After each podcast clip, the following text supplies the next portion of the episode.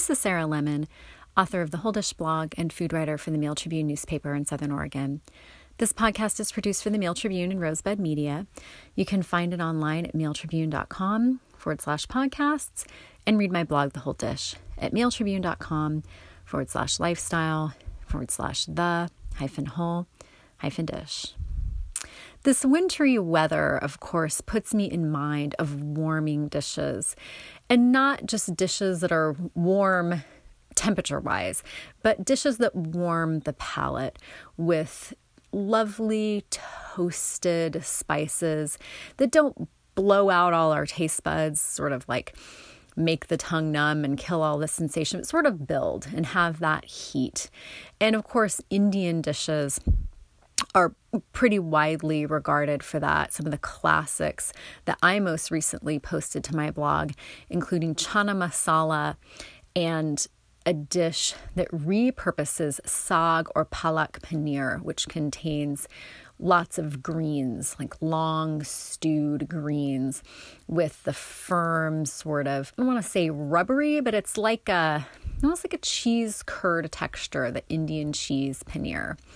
Both of these dishes fit in perfectly with my thoughts recently about seasonal eating, namely incorporating more vegetables into my diet after the excesses of the holiday season, and also protein and fiber packed legumes, which, of course, chickpeas are a great example of that. And I've come around to more ways of using chickpeas over the past few years, and I think other people are acquainting themselves with this really, really great plant based source of protein that can be used in so many ways, enjoyed in so many ways beyond hummus, which I think people are kind of feeling a little ho hum about that. Been there, done that when it comes to hummus, but there are many, many other ways of incorporating chickpeas into your diet.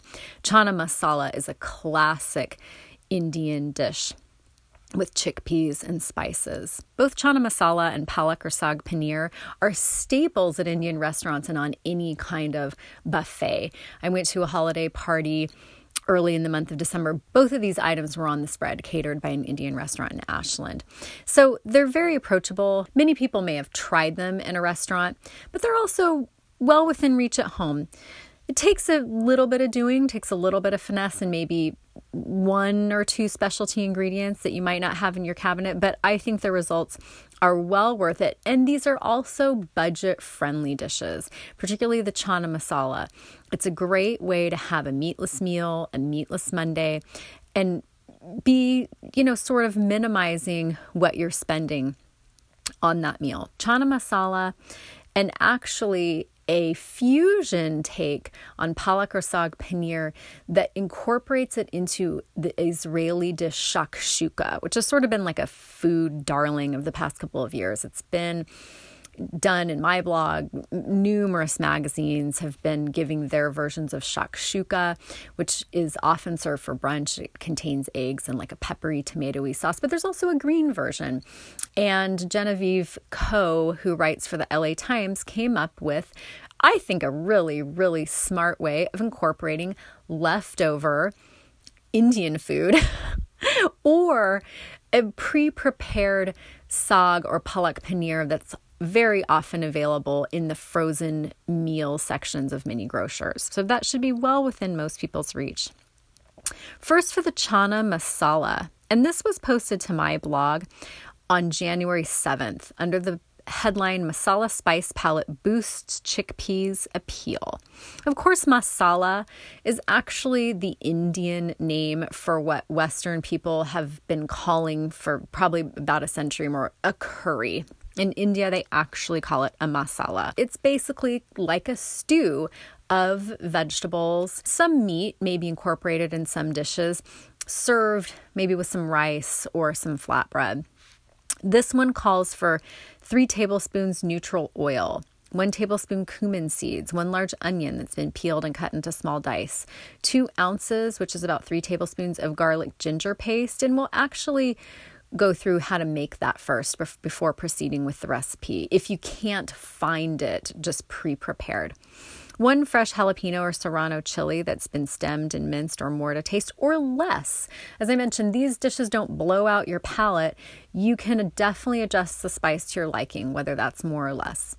One tablespoon ground coriander, a half teaspoon ground cayenne, one teaspoon ground turmeric, one 28 ounce can ground or diced tomatoes, one 29 ounce can chickpeas that have been drained and rinsed. You can also use chickpeas you've cooked yourself from scratch. And I mentioned that in one of my more recent columns for the Mail Tribune food section a la carte, and those columns also are published under the name The Whole Dish. How for a hearty salad, I cooked my dry chickpeas from scratch to use in my salad the next day. You can certainly do that. That saves you even more money, although it's not as convenient as using canned. This recipe also contains a teaspoon garam masala. That's a spice blend that is readily available in just about any grocery store now. McCormick makes one and also in well stocked bulk sections. One tablespoon amchur, which is dried mango powder. I have seen this item in a number of grocery stores. It's definitely available at the Medford Asia Grocery Market, which is near Winco, or you can substitute one ounce lemon juice. That also could be purchased online. I mean, these days, any spice is available on the internet. This also calls for one tablespoon brown sugar, salt is needed, and fresh cilantro that's been chopped. So, to start, make the garlic ginger paste simply by pulsing roughly equal amounts of peeled minced garlic and peeled grated ginger in a food processor with a little oil and salt. That will keep for a couple of months or more in the refrigerator, or you can buy garlic paste and ginger paste separately, and these are available at Food for Less in Medford in the refrigerated section of the produce area and I have bought these for years, the ginger paste in particular, and mix them together in equal amounts. The leftovers freeze well. So start the chana masala by heating the three tablespoons oil in a large heavy bottom saucepan over medium heat. Add the one tablespoon cumin seeds and the onion that's been peeled and cut into small dice and cook, stirring until fragrant and the onion is translucent. This will take one to two minutes. Stir in the two ounces, about three tablespoons garlic ginger paste, and the stemmed and minced fresh jalapeno or serrano chili, more, more or less, along with the tablespoon ground coriander, the half teaspoon ground cayenne, and the teaspoon ground turmeric. Add the 28 ounce can ground or diced tomatoes and the drained and rinsed chickpeas from a 29 ounce can.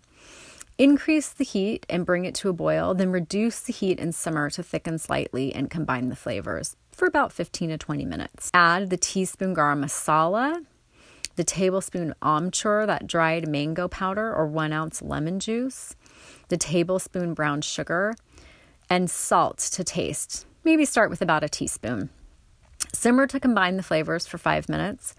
Remove from the heat and serve immediately, garnished with fresh chopped cilantro. And that makes about eight servings. Again, delicious with steamed basmati rice, some flatbread like pita or particularly naan bread. Really, really delicious.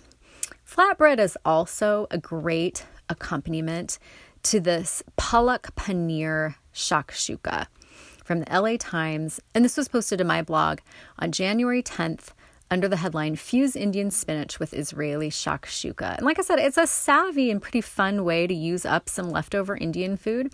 If you happen to bring home palak, or saag paneer, again, this is something you can look for pre prepared in your grocer's frozen meals section. It calls for two tablespoons extra virgin olive oil, one large yellow onion that's been peeled and cut into half inch dice, two sweet bell peppers, preferably red and orange. And I like to use a combination as well when I use bell peppers. If I can get like all the colors possible, minus the green, which I don't care for, typically what I'm going for. I do like the flavor of the orange and the yellow, but the red and the orange lend really, really great color in this recipe. You want to core those two bell peppers and cut into a half inch dice. Kosher salt and freshly ground black pepper to taste. Three cups palak paneer or saag paneer, again leftover or pre prepared from the frozen food section. Six large eggs at room temperature. Two Fresno or other mild chilies, thinly sliced for serving. Those are going to go on top, just uh, for each person to garnish as they like. So, again, this isn't overly spicy. And cilantro sprigs again for serving. So, heat the two tablespoons olive oil in a large skillet over medium heat and add the peeled and half inch diced yellow onion, along with the cored and half inch diced bell peppers, and a pinch each of salt and pepper. Cook, stirring occasionally until the onion's translucent for about five minutes. Add the three cups palak or saag paneer and a half cup water. Because this is thick, these greens have really been stewed down as they're made in the Indian style. So you don't want it just like totally a paste. It's got to simmer these eggs in it a little bit later on in the recipe. Cook, stirring together that three cups palak paneer and the half cup water until the mixture begins simmering. If it's too thick, stir in a little bit more water, a tablespoon or, or so at a time. It should be saucy. Crack an egg into a small bowl, then slide it on top of the simmering mixture and repeat with the remaining five eggs, spacing them evenly apart. You can kind of envision in your mind how this looks and find a photo of it again on my blog post.